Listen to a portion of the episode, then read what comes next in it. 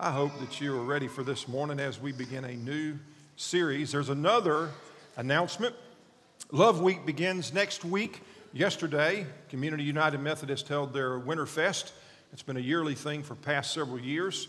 Next week, we have the opportunity to participate in Love Week. Love Week is an opportunity where we as the community gather together through Blessed Fruitland Park to serve and to bless our community. Um, there are multiple things that will be happening from 5K races to events taking place at school, uh, at the library.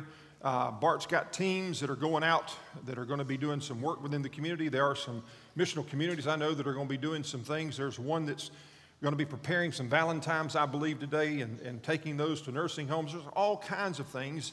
You can look uh, online. If you've got the newsletter, you can read on there. It's got information. There's been there's been some uh, publicity that's been done by the Village News, the Village Daily Sun, so you'll, there'll be lots of stuff going out. But listen, if you're not a part of any of those activities that are going on, just go make a difference. Go bless somebody um, in some type of a way as we seek to be the hands and feet of Jesus here within our community. Um, growing up on the farm, I have some stories to tell. I'm not going to tell all the stories today because we would never be done here. And, uh, but I know what it's like to be stuck. Chris, you ever you don't know a thing about being stuck. You're a city girl. You know anything about being stuck. Country people know what it's like to be stuck. Anybody ever been stuck before? Oh, do I have some stories to tell? When I was a little kid, my daddy would put me off on a big piece of machinery and he'd send me off, and I'd be grading roads, and I would probably been 11 or 12 years old. Yes, that's what you do when you work on the farm. You learn how to run big machinery, you learn how to do things. And there were no cell phones, by the way, that you could just call. So, Daddy would find out where I was at by watching where I had graded roads. And I remember this one time getting hung up on a stump when I was grading roads and I was pulling a ditch. And for there I sat. And I sat a little bit longer, and I sat a little bit longer, and finally my dad came and he, and he found me. But I know what it's like to be stuck, not only in the heavy equipment, I know what it's like to be stuck in a truck, because I've been stuck in a truck before. I remember riding with the sheriff's department one night as a chaplain, and a deputy doing something he never should have done. He tried to cross the median. He was a rookie deputy, and he crossed the median in a place he never should have crossed. That was not a good phone call he had to make to his lieutenant. Lieutenant, I need some help. I'm just glad that I was with the lieutenant and I wasn't with the rookie cop that night. But I know what some stories, I know what it's like to be stuck physically. But have you ever thought about being stuck spiritually? Now, when I think about being stuck spiritually, what I'm thinking about is just spinning your wheels, doing the same thing over and over and over again. See, that's what you do when you get stuck. If you really don't know what you're doing, what you do is you go back and forth and back and forth and back and forth and back and forth until finally you just realized you're, you're stuck. You may be at that place today where you made a decision for Christ a long time ago but all of a sudden, you find yourself going through the motions, doing everything that you're supposed to do, fulfilling all the duties that as believers you're supposed to fulfill. You know, you're going to a missional community and you're going to a Bible study and you just got back from a men's retreat. And by the way, you know, you're signed up for the women's event that's coming up. You know, you're going to go to, you're, you're, you're serving in the children's environments, which for all goodness sake, man, that's a, that's a, that's a ticket straight to heaven right there. One of the greatest blessings we have to be able to invest in our younger generation, isn't it? But maybe you know what it's like to be just to be stuck, not going anywhere, just going through the motions. Well, I can imagine what it would have been like to sit down with somebody like Paul and to say, Paul, man, this is what I'm going through, and I just want to tell you my story of where I'm at and what I'm experiencing right now. And maybe here's Paul saying something similar to us that he would have said at the same time when he was speaking to, speaking to the believers there at Philippi, when he said this, he said, Listen, I don't mean to say that I've already achieved all these things or that I've already reached perfection. Listen, if there was anybody that had a, had a resume If there was anybody that had an opportunity to brag about what they had done or where they had been or who they were, it would have been Paul. I mean, a long list. I mean, I've been circumcised. Look, I've, I've been my Jewish heritage. I'm from the tribe of Benjamin. I'm a Pharisee. I've, I've been obedient to the law. And Paul said, listen, all those things, all those things that one, at one point in time I thought were so, so important. I've come to realize that there's more. There's more.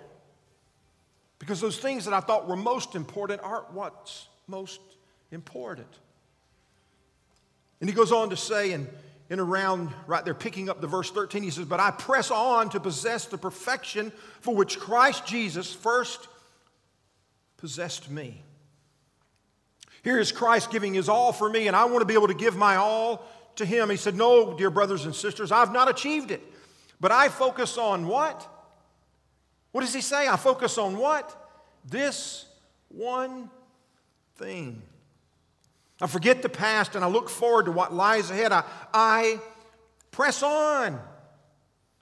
I press on to reach the end of the race and receive the heavenly prize for which God, through Jesus Christ, is calling us. Listen, man, the Winter Olympics gets ready to, to kick off here. When does it happen? This coming Friday or Saturday?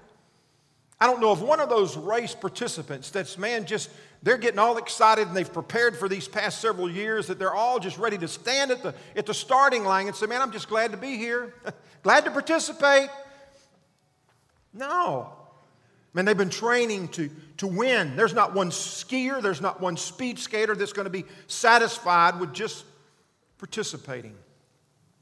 But when they stand at that starting line, they have they're working, they've been working, they've been leading up to this time so that they can not only finish the race, but they can win the race. And here's Paul. In everything that he had experienced and everything that he had accomplished, he knew that there was, there was more. Paul was, Paul was all in. And Paul was smart enough to know that he couldn't finish the race by his own power or strength. I mean, we find just a little bit earlier in Philippians chapter 2, verse 13, where, where Paul said this For God is working in you, giving you the desire and the power to do what pleases Him.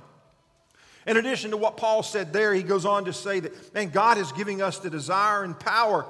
But he, but he didn't just stop there, but he challenged us to continue to work it out to accept responsibility for this, this faith journey that we're on, Lisa. Not just to, to be satisfied with coming to church every Sunday, it's more than that.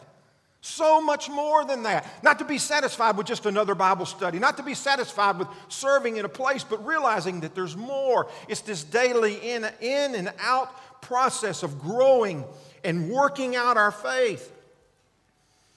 And Paul didn't say, listen, he said to work out our salvation with deep reverence and fear. And he wasn't saying work for your salvation. What he was saying was he's saying work it out. Work it out.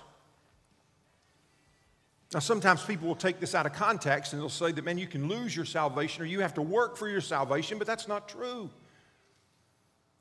It's not true at all. That Greek word that's used to for, for work it out means to continually work to bring something to completion or fruition. See, you've been there. You know what? Let's define it really simply for parents. You ever told your kids, you go work it out? You go work it out. I don't want to deal with it no more. You, you, you, two of you, you go work it out. What I'm saying is go fix it. Don't come back until it's fixed. Maybe you had an employer, and what do they say? Go work it out. Get her done. Finish it up. What you started, complete it. Carry it out. When you say work it out, it sort of brings about this tension, though, doesn't it? Because anytime you work something out, there's going to be tension and there's going to be stretching. And what that stretching does is it produces stronger muscles. Paul, though, even though knowing that salvation was a free gift, he knew that we needed to see it out to completion. We needed to work it out.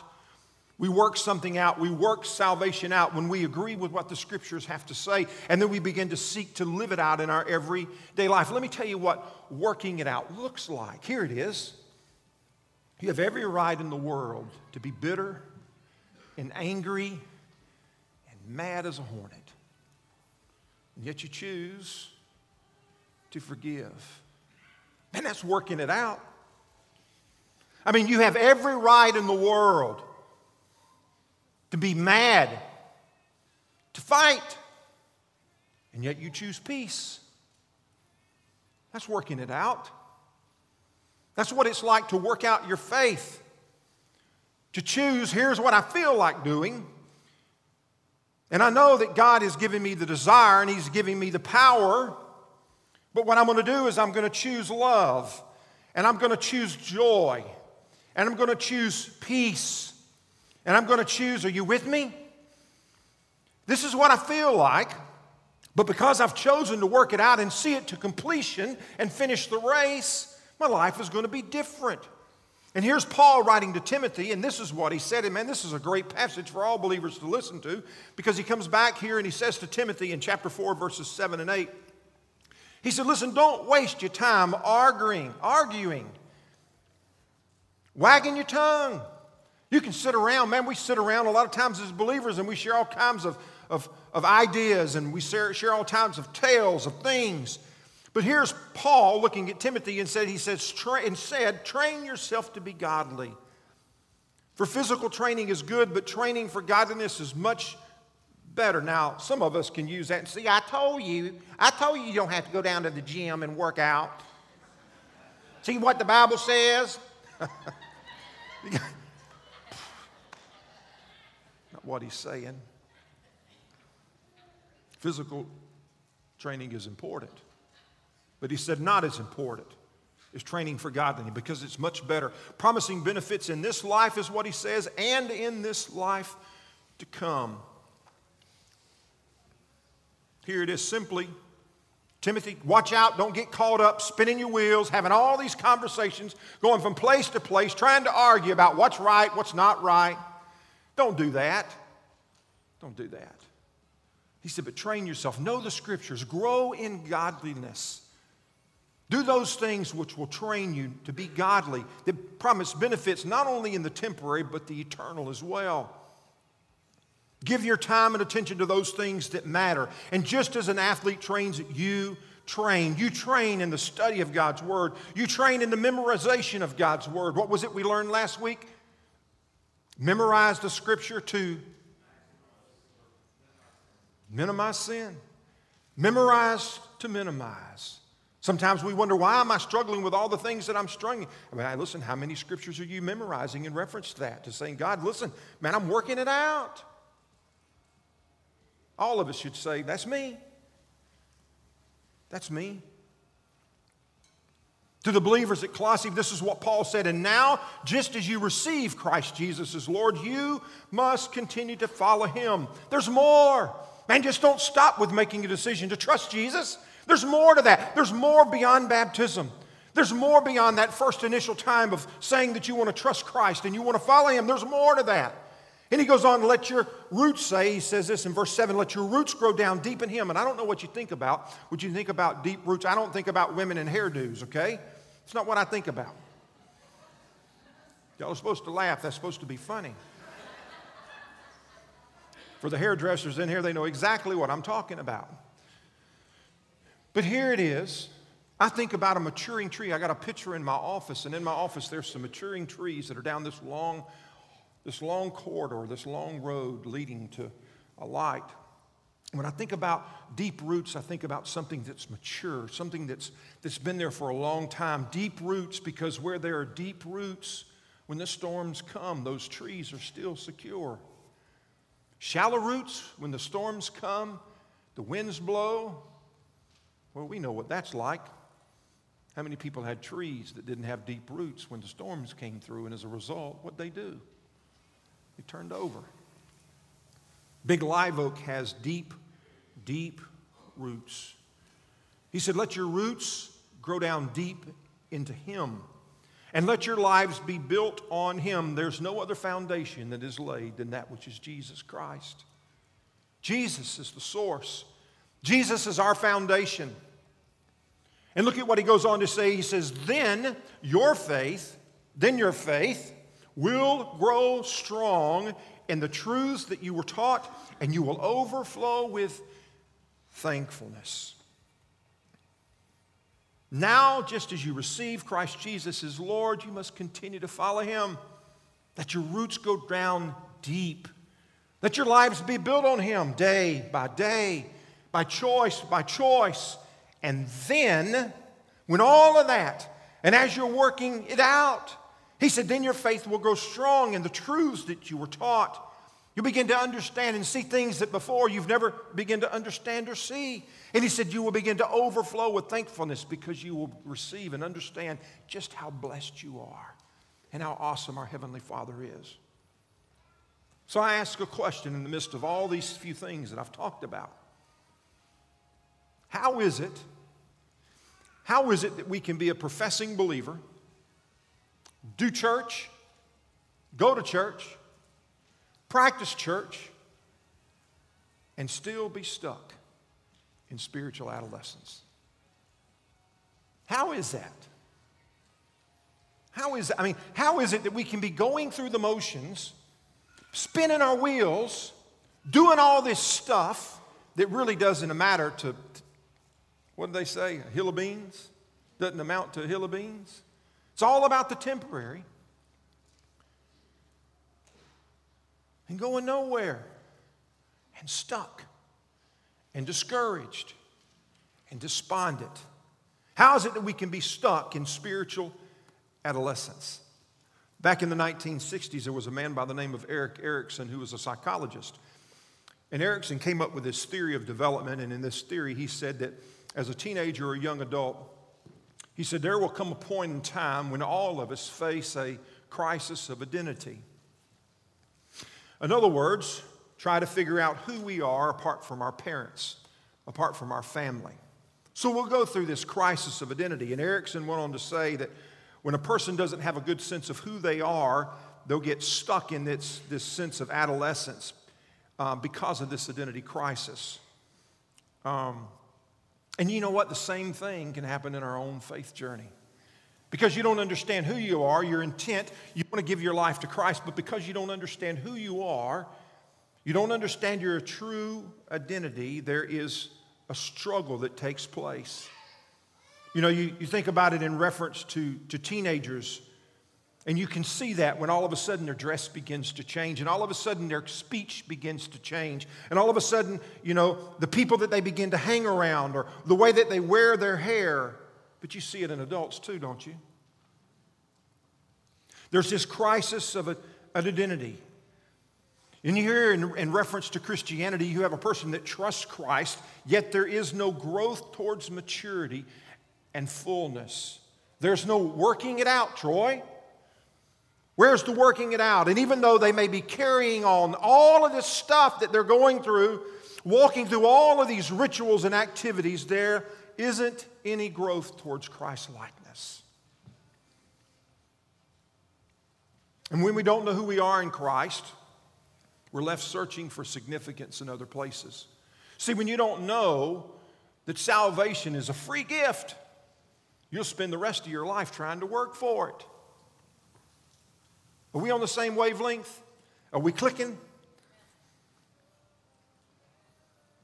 It may be in stuff that you put your significance, it may be in appearance, it may be relationships, it may be positions or at work within the community. It could be in the area of, of health and fitness. How many people find their identity in a favorite professional football team or a college team? And so we place our identity in these things that maybe bring temporary satisfaction. Or what we do is we come to embrace God's invitation to lose our lives and to find identity in Him. This is what Mark had to say. It says it this way in verse 35, chapter 8. If you try to hang on to your life, you'll lose it. But if you give up your life for my sake, Jesus said, and for the sake of the good news, you'll save it. What do you benefit if you gain the whole world, but you lose your own soul? Here we are coming to trust Christ. And when we come to trust Christ, we're invited to a place where we place our confidence in Him and we experience a new identity. For the guys that are walking in a, in, in, a discipleship class with me in 2 Corinthians chapter 5, verse 17, you find, you find this verse. Listen, This means that anybody who's in Christ is a, is a new creature. You're new. The old is gone, the new has begun.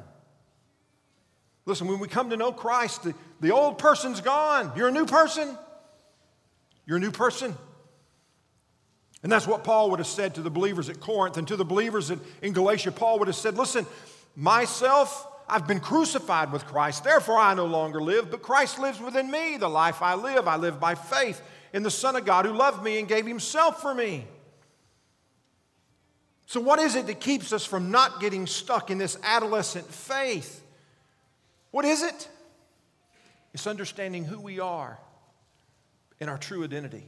Man, this is so much on my mind because I've been reading this book with these guys, and I'm, I'm just thinking, man, this is, so, this is so appropriate for me. And so I've got to be able to share this with you because I've, if I think, man, this is something that I struggle with, I thought, man, I've got to give this to you. So I'm not going to charge anything for this. I want to take some of the notes over the next several weeks. I want to give you some of the things that I've been reading within this that are, that are so scriptural and yet they're so basic, but they're so vital to every one of us that are in here. Because I, listen, I know you. John, I know you. And, and, and Linda, I know you. Luke, I know you. And I, you know, John, I know you. And Chris, man, I know you. I like Joyce better, but I know you. And I know Randy. And let me tell you what, guys, it's easy for us to be able to get stuck. It's easy for us to find ourselves at a place that we just feel like we're spinning our wheels and, and doing all this stuff and going where and why. And this whole, this whole series is going to be understanding our true identity in Christ and what the scriptures have to say and who we are as a Christ follower. And so here's Peter Peter is writing in 1 Peter chapter 2, and you can turn your Bibles to this, and we're going to sit here just for a couple of minutes. This is going to be a focal passage because we're going to, we're going to hear what Peter has to say to us and who he identifies us as and some of the characteristics of a, of a Christ follower, some of the identifying factors of who our identity is. And so here we have in 1 Peter chapter 2, and leading up to this, let me remind you of who Peter was talking to. First of all, he was talking to the Jews that had been scattered because of the persecution back in Jerusalem. So you've got these believers that had been displaced. They're off in these areas and they're living, trying to live out their faith as best as they know how. But you have to remember, they weren't raised in First Baptist Church or First Methodist Church or First Lutheran Church or whatever it may have been. They weren't raised that way. I mean, you're talking about early first century church. These are the basics. You know what they knew? Jesus. All this other stuff, they didn't understand it. And so it's so easy to get absorbed and taken in by the culture that's around us and try to marry them together. But here's Peter writing to these people that have been displaced, and he's writing them to encourage them to say, Listen, I want to tell you who you are. There may be these things that are in your mind that thinks, you know, that have led you astray, but I want to bring you back to reality to tell you who you are in Christ. I want to tell you what your true identity is. Ashley, I want you to know that even though you may have an earthly father, you have a heavenly father, and that he loves you. Man, he cares deeply for you. And he's going to give us some characteristics and so here's Peter, and he's, and he's, and he's getting ready to speak. But before, right before this passage here in, in verse 9, he's talked an awful lot about stumbling blocks and about things in reference to Christ. And there were people stumbled over Christ because he didn't come the way they thought he should come. They were expecting a king. They were expecting a conqueror. They were expecting somebody to come and suffer. They weren't expecting somebody to come and give their life. Man, they were expecting somebody to come in and take charge. So he didn't meet the criteria, he didn't meet the characteristics that they had thought of in their mind. And so he said, Listen, there are lots of people that have, that have struggled. They've stumbled over Jesus because he doesn't look the way that they thought he should look or act the way that they thought he should act. And look at what he says here in verse 9 in chapter 2 in 1 Peter. and he says to them, those believers that have been persecuted, but you are not like that. You're not like that. You're not stumbling around trying to find your place. You're not like that. He said, You're not like that because you, have learned, you know who Jesus is, and you want to obey him. And look at some of the adjectives that he, that he throws in there. I guess that's right. These are some adjectives, okay? Look at how he describes them. Look at what he says.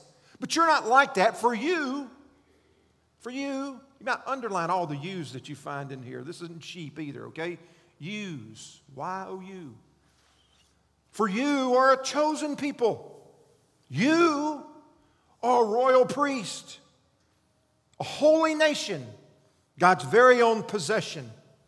And as a result, you can show others the goodness of God, for He has called you out of darkness into His wonderful light. Once you had no identity as a people, now you are God's people. Once you received no mercy, now you have received God's mercy. Dear friends, I warn you as temporary residents and foreigners to keep away from the worldly desires that wage war against your very souls. And here's the thought when all of a sudden we begin to recognize what Peter was saying, he's speaking to us. Because listen, every day you're at the point of compromise in your faith. Hello? Did you hear what I said? See, every day there's a battle that wages for you. For you to compromise.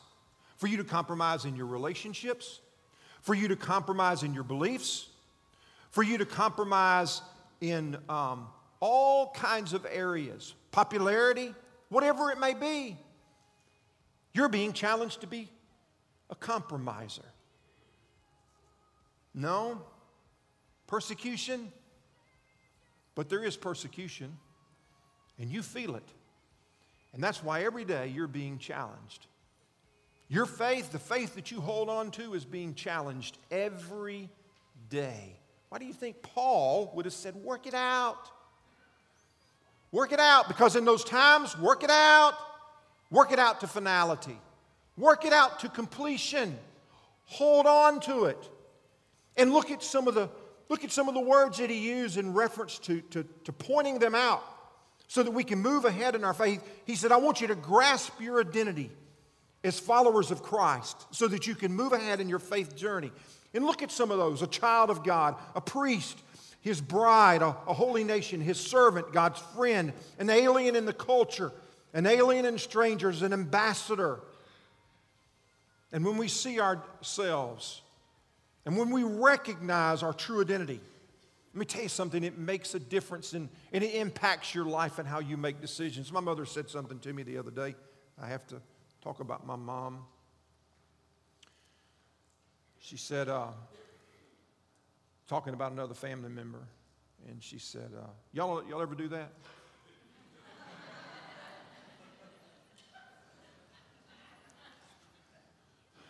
she said, Well, honey, you know they just had a bad string of luck.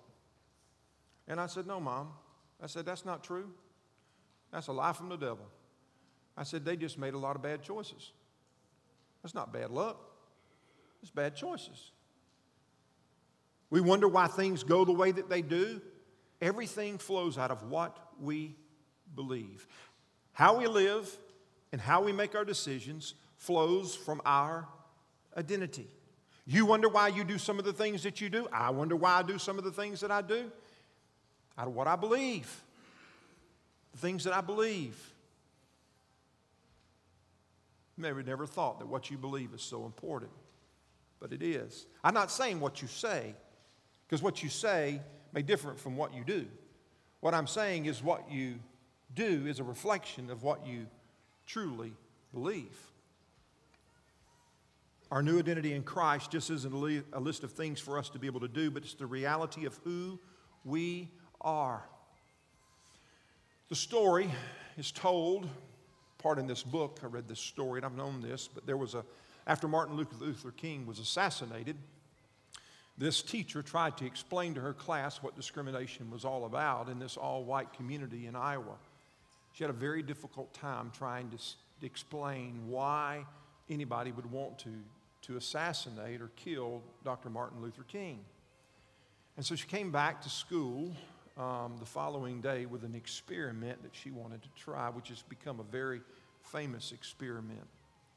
Came to prove an awful lot of points.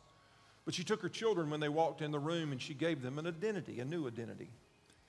And as they walked in the classroom and they sat down for class that day, she said, I just want you guys to know I've not told you some things, but I really need to tell you guys today. All of you brown eyed children are really your special people. I've never told you that before. But if you've got brown eyes, I want you to know that you're very, very special. And today, all of you get to sit at the front of the classroom. In addition to that, you're going to get some extra recess time today because you're special. Those of you that are blue eyed children, I want you to know that, that you guys are, are not that special. And I also want you to know that as a result of not being special, that you have to wear this special collar. And that special collar was used so that they could be seen from a far off distance. At recess that day, there were all kinds of activities that took place on the recess field. For those of you um, don't know what recess is, it's like playtime, all right? We don't have that anymore. We used to have that in the school system back years ago. Fighting, bickering, complaining, whining, fight. I mean, just all kinds of stuff happening. And, and uh, teacher took her notes and she made some very significant discoveries. The next day, the kids came in and she said, Guys, I, I am so, so sorry. I was wrong. She said, It's really not the brown eyed children that are, that are favored. She said, It's really the blue eyed.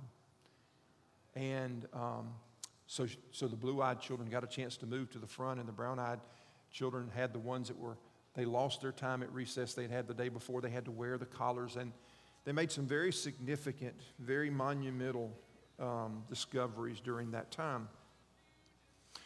She recorded how the label that she placed on them affected their personality, it affected their attitude, even their academic performance. It affected everything about them. Such a simple test, yet such great insight. Um, and you say, well, what's the parallel for us?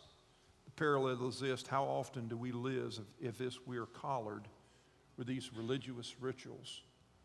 Um, the regulations and the false identities that don't do anything but weigh us down and rob us. Are you with me? Are we clicking? You know, how, how often do we, do we put these things on us, these identities that are not ours? I mean, here's Paul in Galatians chapter 5, verse 1 saying, So Christ has set you free. Make sure that you stay free and don't get tied up again in all the slavery of the law. Don't do it. Don't do it. Because I'm a child of the king, listen, you may not have a great relationship with your earthly dad, but you can grow to trust your heavenly father. Because you're a priest, I don't have to go through Sydney or Brian or Melvin or Sheila or anybody else. Man, I have direct access to the Heavenly Father. As a bride, I get the privilege of honoring my Lord with my life and remaining faithful to Him alone. As a servant, I can serve Him faithfully. As God's friend, I can hang out with Him anytime that I want to hang out with Him. As an alien in this world, I recognize that this home is not my final resting place. But Jesus is in heaven preparing a place for me that one day I'm going to be able to spend eternity with Him. And I'm God's ambassador. I get the privilege of speaking and acting on His behalf every day. Yet the voices that we are subject to that says, You aren't worthy, you aren't valued, you are no good, you don't measure up, you don't fit in, nobody loves you, nobody cares, you're a, they're all a lie. Not one of them are true because our identity isn't based on our weight, our identity isn't based on the color of hair that we have, the car that we drive, the position that we hold, or the subdivision that we live in. Teenagers, listen to me. The devil will try to do everything he can to try to convince you that your value is based on the type of phone that you possess. That is a lie from the pits of hell. How many fights, raise your hands, have gone on in the houses because certain phones? I'm not, you got to be kidding me. Run me over. Put me out. Your value is not based on how many friends you've got on Twitter or Instagram or even Snapchat. Whether or not you've got a boyfriend or a girlfriend, who sits at your table at lunch, or whether or not you made the team. These are all lies and they are destructive and they are deadly if you believe that. Adults, that message is for you as well. As a follower of Jesus, I'm a child of the King, and our daddy owns the cattle on a thousand hills. He doesn't love us because we're lovable. There's a lot of you that are not lovable. I'm not lovable at times. He loves us because, in spite of. Isn't that great? And He doesn't run from us, but He runs to us. As bad as you may be, man, God, listen, He runs to embrace us. Our identity is from God and in God, and this truth changes the parameters of life. Because when we begin to believe what God has to say, it changes the way that we live. Are we on the same page? Do you get this? Or maybe is this just for me and you're, you're a part of getting a chance to listen to it? Man, when I begin to see who I am in Christ and I understand what Peter was saying, and I begin to hold on to those identities, it begins to change things. It changes the way I live. Peter says, But you're not like that. Mm-mm. No, no, no, no, no, no, no, no, no. Sydney, he chose you. Steve, he chose you. And Dan, he chose. And Johnny, yes. And Tom, he chose you too. And Lester, he chose you. Brian, yeah. He chose us. We're royal priest. We're a holy nation. We're the bride of Christ. We're God's own possession. And as a result, when we begin to believe that, we come to recognize the significance of what Peter says and to begin to begin to live it out. And he goes on to say, when we begin to live those out, you can show others the goodness of God because he called us out of darkness and into his wonderful light. When we begin to get, get it, it causes us to want to honor him with our lives because we know there's so much at stake. That's a big deal. We want to make his name known.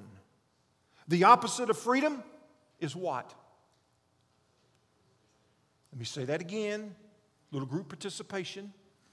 The opposite of freedom is slavery or bondage. Whereas God wants us to experience life to the fullest, the devil wants to steal, kill, and destroy. Satan does everything he can to try to rob us. And you can listen to the lies but they'll lead you astray. Who's your daddy? Who's your daddy? We're going to talk about that next week because anytime you talk about fathers, it can bring up tremendous amounts of pain as well as joy. Who's your heavenly father? There was a story from a Jewish from Jewish prisoners about how they would rob them of their identity um, those that survived the Nazi concentration camps told stories afterwards of how the Germans uh, under Hitler's regime would try to remove their identity. Because if they could remove their identity, what they would do is they would, they would kill their motivation to fight back and rebel. There was one, uh, one account that was written, and I'll, I'll paraphrase this for you really quickly. One man said this after arriving at the camp, they took us into a room, they removed our clothes, and when we were completely naked, they shaved us. After being washed, they tattooed us with numbers. And it was this number that became our new identity. No more names were shared from then on out. 006754. Come here now. And after a period of time, with the loss of the identity and under the harshest conditions and pressures, the reality was we didn't even want to fight back. We just existed, a number, with no hope. And that's exactly the way Satan wants us to feel. He wants us to lose our identity in Him. He wants to rob us from the reality of the position that we have in Christ. My parents have been having some problems with a big box retailer over some issues, and son's got to come to the rescue. So I drove up not long ago and, and I, I called. This has been an ongoing issue. And, and um, the manager didn't pick up, so I decided I was going to drive. And um, I went to the store, and um, he was there. And I met with him, and I sat down, and I had to remember whose I was when I went because I wasn't a happy camper. Messed up my time schedule, had to go out of my way, and I didn't like that because I wasn't there specifically to do that, but I had to do it. And I sat down with him, and I said to you, I smiled and I said, Hey, I said, I wanted you to be able to see me face to face because I wanted you to know that there was an identity behind that, that voice on the phone, and there was a name behind that voice on the phone. And there was, um, there was a face behind that, that voice, and there was also a story. And I want you to see it because I, because I want you to know we're important. Are you with me? Not a number, that's what it is like in big business a lot of times these days. You start off that customer service is really important until all of a sudden you become a number. Your number who? What's your service order? No, no, I, am faced with a name, a name with a story. And I want you to know, know who this face and name and story is. That's why I wanted to look you in the eye and I wanted to sit down and talk to you. And our Heavenly Father doesn't treat us that way. He knows you, He knew, knew you before you ever formed and He knows every hair on your head, and He knows your name. And you're not a somebody, you're His. You're His child. You're important. Over the next several weeks, what I want to do is I want to walk through this passage. I would love for us to be able to grasp the significance of what Peter's saying here because I think it's big. I think it's even bigger than what I understand right now. But see, I know you because I know you wrestle with your identity because we don't always live in our identity in Christ. I want us to come to, we grasp this so much that it radically changes how we live. Leslie, when man, when you're cleaning teeth in there in that dentist office, I want you to recognize, man, I'm a child of the king. Yeah, I might be employed over here, but I'm a child of the king. I'm a priest. I'm a holy nation. Man, I want us to understand, I want us to think about that because when we begin to think about our true identity, it changes how. Vince, it's a big deal. Man, this is a big deal when all of a sudden we begin to recognize we don't give in to the lies of the devil, but we recognize who we are. And as we talk through this series, I'm going to speak to all of us as if we're a follower of Christ understanding and recognizing that there will be some here that don't know Christ as their personal Lord and Savior. But I'm going to speak to you as if, as if we are. I'm going to assume that you've made that decision. I'm going to assume that you've, you're seeking to live for Him. But my prayer is that if you're here and that you aren't a believer, that at some point in life you'll be prompted to submit and to humble and to give your life to Christ. Not because it's your ticket to heaven but because it's your ticket to life. Are we on the same page? I think this is great. There's a book that we're reading, or we just got through reading, and I, I got a couple minutes so I can read this. There was this point in this, this book that we had read, and uh, it's a, a book um, it's about this really high powered executive named Steve. And he's at conflict at home, he's got conflict going on in, the, in his business. Uh, there's just a lot of stress that's on him. And, he, and he's got this bottled up anger, and in the midst of it, he explodes one night, and his wife kicks him out of his, out of his house. And so he finds uh, this guy by the name of Andy who ends up approaching him. He's this, this eccentric older guy. And uh, they have these encounters where where Andy's trying to help Stephen repair his life. Trying to help him make, make sense of things. So he's, he's walking with him in this season of life where everything is just falling apart. And Stephen's acting like a jerk, and yet Andy continues to be a friend that listens. Listens to him. And so, so anyway, he, he, wants, he wants Stephen to be able to experience God's grace and, he, and his love that God's been waiting for him. Um, and he, he's just trying to move him along and help discipling him at this season in his life. And they're in this one scene, they're out on a boat, and uh, they're having this conversation about freedom in Christ. And Stephen turns to Andy and he asks him, and I'm going to read this from there on out. So, if God took our shame away, then why doesn't everyone experience that freedom? Andy said. I don't really know, but it isn't because we aren't sincere or educated enough. We just haven't learned how to trust what God says is true about us. It's just that simple. See, those nice theological concepts, they really don't do an awful lot for you, do they? And it's not a matter of willpower or screwing yourself up or believing what you don't yet believe. It's just being willing to try on some new clothing. You're new. Think about what it looks like if you were if you believe what really took the shame and took the shame away and that the person no longer needed to be listened to.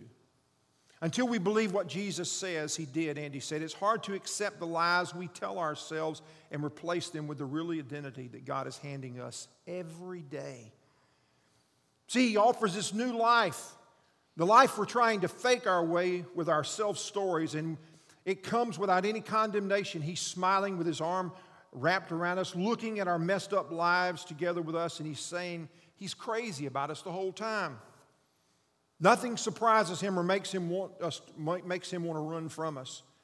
See, he knows about our problems. He knows about all the junk that's going on behind the scenes that nobody else sees. Even your spouses. He knows about all that stuff. He's known about our problems from the beginning of the world. And he knows where we're headed now. And it trounces shame.